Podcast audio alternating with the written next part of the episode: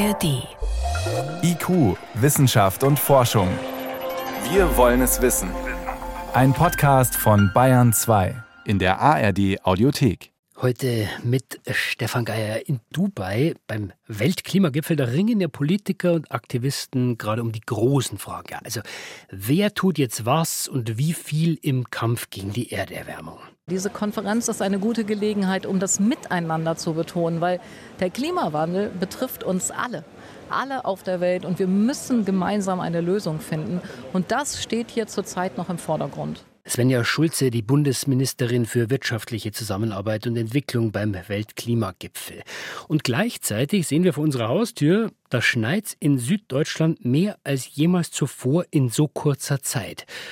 Und man fragt sich irgendwie, ja, ist das jetzt der Klimawandel oder ist das noch Wetter?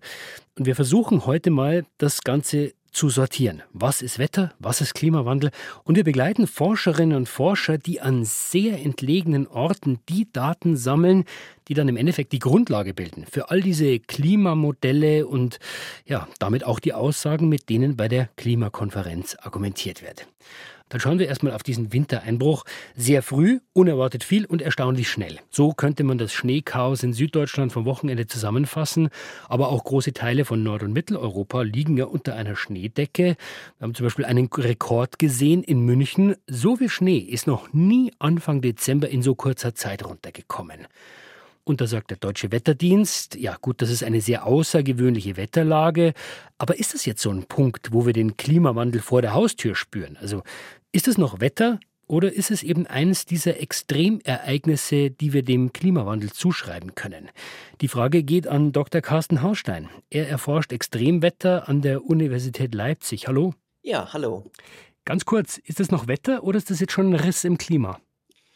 Das ist erstmal Wetter und das ist das, was die Attributionsforschung auch immer ganz klar rausstreicht, dass wir nie die Frage stellen, ist irgendein Ereignis wie jetzt das Klimawandel, sondern welchen Anteil hatte der Klimawandel, das vielleicht häufiger, vielleicht ein bisschen stärker zu machen. Und was wir hier gesehen haben, ist erstmals eine Wetterlage, das ist extrem außergewöhnlich. Und dann ist die Frage, hat es zum Beispiel mehr geschneit, als wir erwarten würden? ohne den menschengemachten Einfluss. Und genau, da könnte ich dann ein bisschen was zu sagen. Genau, dann schauen wir erstmal auf diese Wetterlage. Also Schnee im Dezember ist jetzt nichts Besonderes. Äh, was ist denn passiert, dass es jetzt so viel geworden ist? Ja, also erstmal ist das so eine Grenzwetterlage. Die ist nicht ungewöhnlich, aber es muss erstmal eine Bedingung dafür da sein, dass wirklich richtig kalte Luft herkommt. Und das ist tatsächlich im Dezember halt gar nicht so leicht. Das letzte Mal war das 2010. Da hat es dann im Prinzip den ganzen Dezember ständig wieder Kaltluft von Norden rangeführt. Und diesmal, wie übrigens auch letztes Jahr, hat das gleich zum Monatsbeginn stattgefunden. Und diese Vorbedingungen, die braucht es erstmal. Und üblicherweise hat man diese richtige sibirische Kälte dann erst viel später im Winter. Das war im Prinzip skandinavische Kälte, wenn man so will. Naja, gut. Und die warme Luft ist ja immer nah genug, wenn man so will. Und dann hat man im Prinzip die Feuchte, die es noch braucht, um das Ganze zu aktivieren. Sie haben gesagt, Grenzwetterlage. Was passiert denn an diesen Grenzen? Also im Prinzip kann man sich so vorstellen, dass irgendwo wärmere Luft auf so eine kalte Luft aufgleitet. Und diese Aufgleitprozesse, die führen dann dazu, dass sich Niederschlag bildet. Und wenn es kalt genug ist in tiefen Schichten, und das macht eben diese Luft aus Skandinavien, die die Kälte ranführt, dann geht es selbst, wenn es in der Höhe noch relativ mild ist, eben wieder in Schnee über. Und genau, und das ist genau das, was wir hier gesehen haben. Das heißt, wenn wir diese Kälte nicht hätten, dann hätte es einfach wahnsinnig viel geregnet? Ja, das ist im Prinzip das Ergebnis. Und letztlich ist ja die Örtlichkeit, an der es schneit oder regnet, immer ein ganz schmales Band. Und in dem Falle war es nur in ganz Deutschland kalt genug, dass es gereicht hat. Aber gerade wenn wir uns den Anfang des Ereignisses angucken, gab es eben so eine schmale Grenze, wo das schon losgeschneit hat und sonst geregnet. Aber ja, wenn es zwei, drei Grad nochmal wärmer wird, irgendwann reicht es dann eben nicht mehr für Schneefall. Jetzt haben Sie schon die Attributionsforschung, kompliziertes Wort, angesprochen. Also im Wesentlichen Forschung, die versucht, Einzelereignisse mit dem Klimawandel in Verbindung zu bringen. Wie gut funktioniert denn sowas eigentlich? Ja, da muss man einschränkend sagen, für Niederschlag leider nicht so gut. Aber es gibt ein paar Anhaltspunkte und einer, der funktioniert sowohl für Regen als auch für Schnee.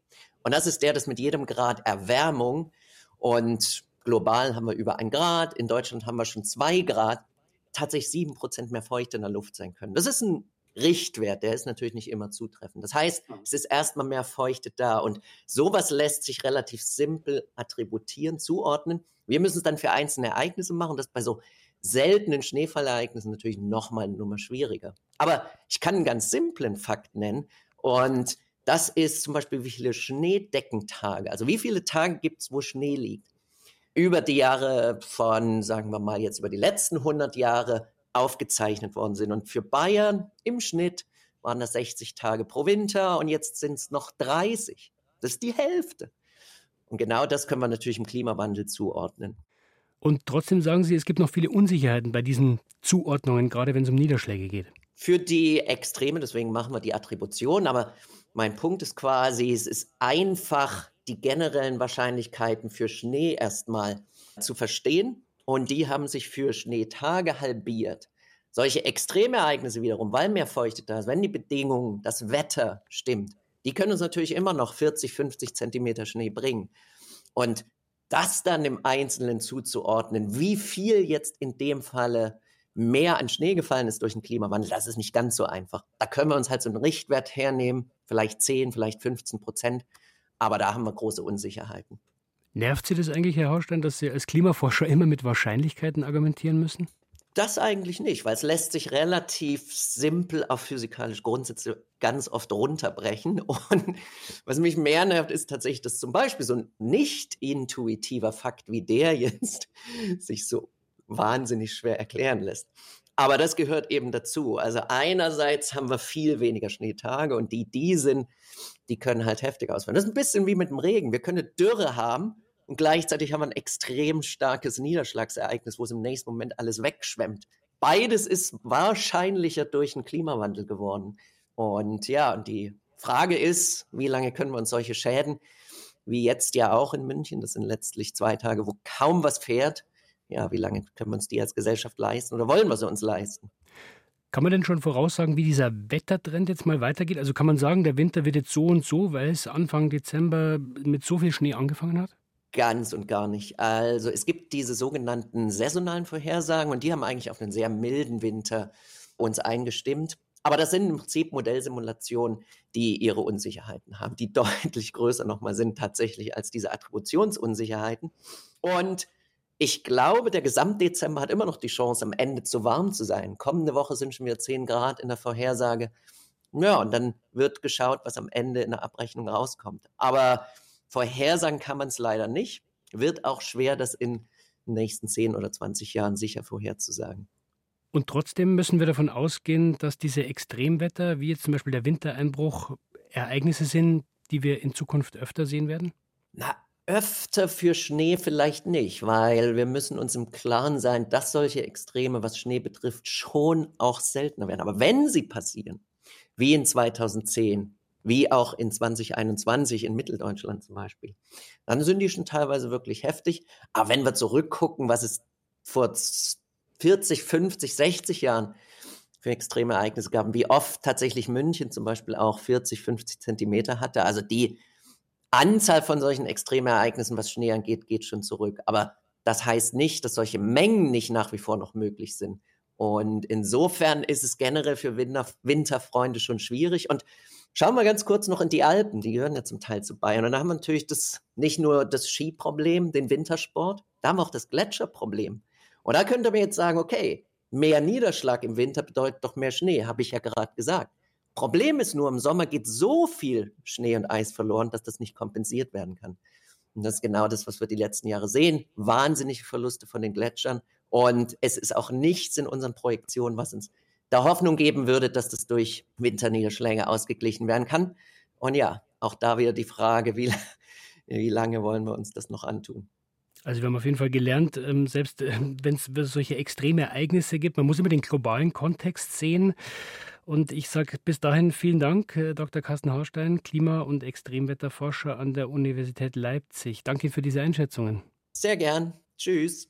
Also wir haben jetzt doch von einigen Unsicherheiten gehört, weil man eben ja Wetter nicht so ganz einfach verstehen kann und Klima ist noch viel schwerer zu verstehen. Und deswegen ist klar, wir brauchen Daten. Und zwar am besten von vielen verschiedenen Orten der Erde.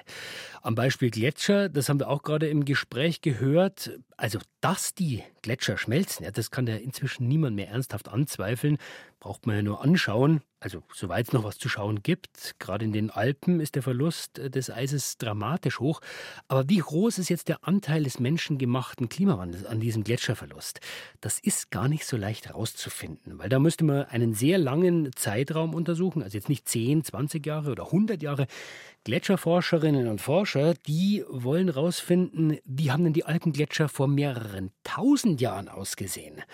Aber um diese Frage zu beantworten, da braucht man eben genauso uraltes Eis. Und dieses Eis, das gibt's auch, allerdings nur sehr selten und an schwer zugänglichen Stellen. Kalte Gletscher heißen diese Regionen. Susanne Delange aus dem IQ-Team hat Forscher auf der Suche nach diesem alten Eis mal auf die Weißseespitze in den Ötztaler Alpen begleitet. Frühmorgens an der Bergstation im Tiroler Skigebiet Kaunertal. Die Innsbrucker Gletscherforscherin Andrea Fischer und ihre vier Teamkolleginnen und Kollegen laden ihre Ausrüstung in den Hubschrauber. Obwohl die Sonne scheint, ist es knackig kalt. Der Wind pfeift. 1000 Meter weiter oben, auf der Weißseespitze auf 3500 Metern, wird es gefühlt minus 40 Grad kalt sein. Dort werden sie heute den ganzen Tag verbringen. Aber das schreckt Andrea Fischer nicht ab. Im Gegenteil. Es wird etwas kalt sein. Aber das ist auch praktisch, oder? Weil wir brauchen diese bissigen Bedingungen, damit wir überhaupt arbeiten können. Das Forscherteam der Österreichischen Akademie der Wissenschaften will Eiskerne aus dem Gletschereis bergen. Die Zeit drängt, denn das Eis schwindet. Vor knapp 130 Jahren war die Eiskappe auf der Weißseespitze noch 50 Meter dick. Inzwischen sind es unter 10 Meter. In wenigen Jahren wird nichts mehr davon übrig sein, fürchten die Forscher. Und das wäre ein großer Verlust. Denn das Gletschereis auf der Weißseespitze birgt 6000 Jahre altes Eis. Ein wertvolles Klimaarchiv, so die Glaziologin Andrea Fischer. Eis ist eine super Matrix, um DNA und alle möglichen verschiedenen anderen Tracer zu fixieren über die Jahrtausende, ohne dass sie chemisch zerstört werden. Und deswegen sind diese Eisbohrkerne so wertvoll. Der Hubschrauber bringt das Team zum Gletscher der Weißseespitze. Ein Plateau aus Eis und Schnee, kahl und glatt gefegt vom ständigen Wind. Normalerweise gleiten Gletscher als langsamer Fluss stetig ins Tal hinunter und schmelzen unten ab. Doch an der Weißseespitze ist es so kalt, dass das Gletschereis dauerhaft am Untergrund festfriert. Solche Bedingungen findet man nur an wenigen Stellen im Hochgebirge. Oben angekommen schaufelt Andrea Fischer erstmal. Etwa eineinhalb Meter Schnee liegen auf dem Gletschereis. Der muss weg, bevor sie ins Eis bohren können. Das Team baut eine Plane und ein großes Zelt zum Schutz vor dem schneidenden Wind auf. Im Zelt werden später die Eisbohrkerne katalogisiert und verpackt. Martin Stocker schließt den Bohrer an die mobilen Solarzellen an. Eigentlich können wir jetzt loslegen. So, ich ordne sich zwei bis jetzt die ersten Bohrkerne gehen einfach heraus, ungefähr so lang wie ein Unterarm, 10 cm dick. Martin Stocker steht im kalten Bohrloch. Sein Bart ist vereist, aber das stört ihn nicht. Also für die Kerne ist es perfekte Bedingungen. Wir haben ungefähr minus 15 Grad Grad und dann schmelzen sie uns nicht davon. Sonst ist immer die Gefahr, wenn man den Bohrkern aus dem Bohrloch holt und der liegt in der Sonne, dass er anfängt zu schmelzen. Und das müssen wir auf jeden Fall verhindern. Deswegen sind wir bei solchen Bedingungen unterwegs, wo es auch dementsprechend kalt ist. Ja, aber das passt, das ist ja schön da. Mit jedem Zentimeter, den sie tiefer in das Gletschereis bohren, dringen sie tiefer ein in die Vergangenheit. Wir haben jetzt einen eineinhalb Meter. Jetzt sind wir ungefähr ja, in der Neuzeit. Kolumbus entdeckt Amerika und äh, es wird in Europa kalt. Davor war es wärmer. Wir wissen aber, dass an dieser Stelle in den letzten 6000 Jahren durchgehend Eis war, also auch in den vergangenen Warmzeiten hier Gletscher vorhanden war. Wenn Sie es schaffen, bis zum Gletschergrund hinunter zu bohren, haben Sie 6000 Jahre altes Eis geborgen. Material aus der Vergangenheit der Ostalpen mit Daten zur Klimageschichte, die es sonst nirgendwo gibt. Am Paul-Scherrer-Institut in der Schweiz analysiert die Chemikerin Margit Schwikowski solche Eisbohrkerne. Aus dem Kaunertal, aus den Schweizer Alpen, aus Nord- und Südamerika, aus Russland. Sie sucht darin nach Luftschadstoffen, Treibhausgasen und Feinstaub. Dabei hat sie interessante Daten gewonnen. Etwa, dass die Luft schon zur Zeit der alten Römer stark bleihaltig war. Ursache war der Silberbergbau, der damals intensiv betrieben wurde. Und auch nur 50 Jahre alte Eisschichten bergen Überraschungen. Eisbohrkerne aus dem russischen Hochgebirge zeigen, dass die Luftverschmutzung in den 1970er und 80er Jahren dort genauso schnell sank wie in Westeuropa. Doch in Westeuropa hatte man damals Luftreinhaltemaßnahmen eingeführt, in der damaligen Sowjetunion dagegen nicht. Und dann haben wir eben daraus gelernt, dass schon vor dem Zusammenbruch der Sowjetunion eigentlich die Wirtschaft dort stagnierte oder sogar in einer Rezession war und dass man deswegen nicht mehr so viele fossile Brennstoffe verbrannt hat. Also das war für uns selbst auch eine Überraschung, weil diese Daten sind natürlich nicht zugänglich. Das wurde nicht publiziert von der Sowjetunion. Aber am Eiskern können wir zeigen, das war so. Also dort hat man schon vor dem Kollaps der Sowjetunion einen Abstieg gehabt in der ökonomischen Entwicklung. Zurück an die Weißseespitze. Immer tiefer verschwindet der Bohrer im Bohrloch. Ein Stück Eis nach dem anderen holt das Team ans Tageslicht. Allmählich nähern sie sich dem Boden, dem 6000 Jahre alten Eis. Die Stückchen werden immer kleiner. Da ist ein Dreck drinnen. Das bedeutet, dass wir vielleicht schon relativ neu am Boden sind. Jawohl! Jawohl! Ende! Eins, zwei, drei! Voller Erfolg. Sie sind am Gletschergrund. Ihre Aufgabe haben die Innsbrucker Glaziologen erfüllt. Ja, perfekt. Wir haben einen Kern bis ganz nach unten gebohrt. Mehr konnten wir nicht erwarten. Der Helikopter fliegt die Proben schnell ins Tal. Sie dürfen auf keinen Fall auftauen, bevor sie schließlich im Labor ihren Schatz freigeben. Daten über das Leben und die Lebensbedingungen in den Ostalpen bis vor 6000 Jahren.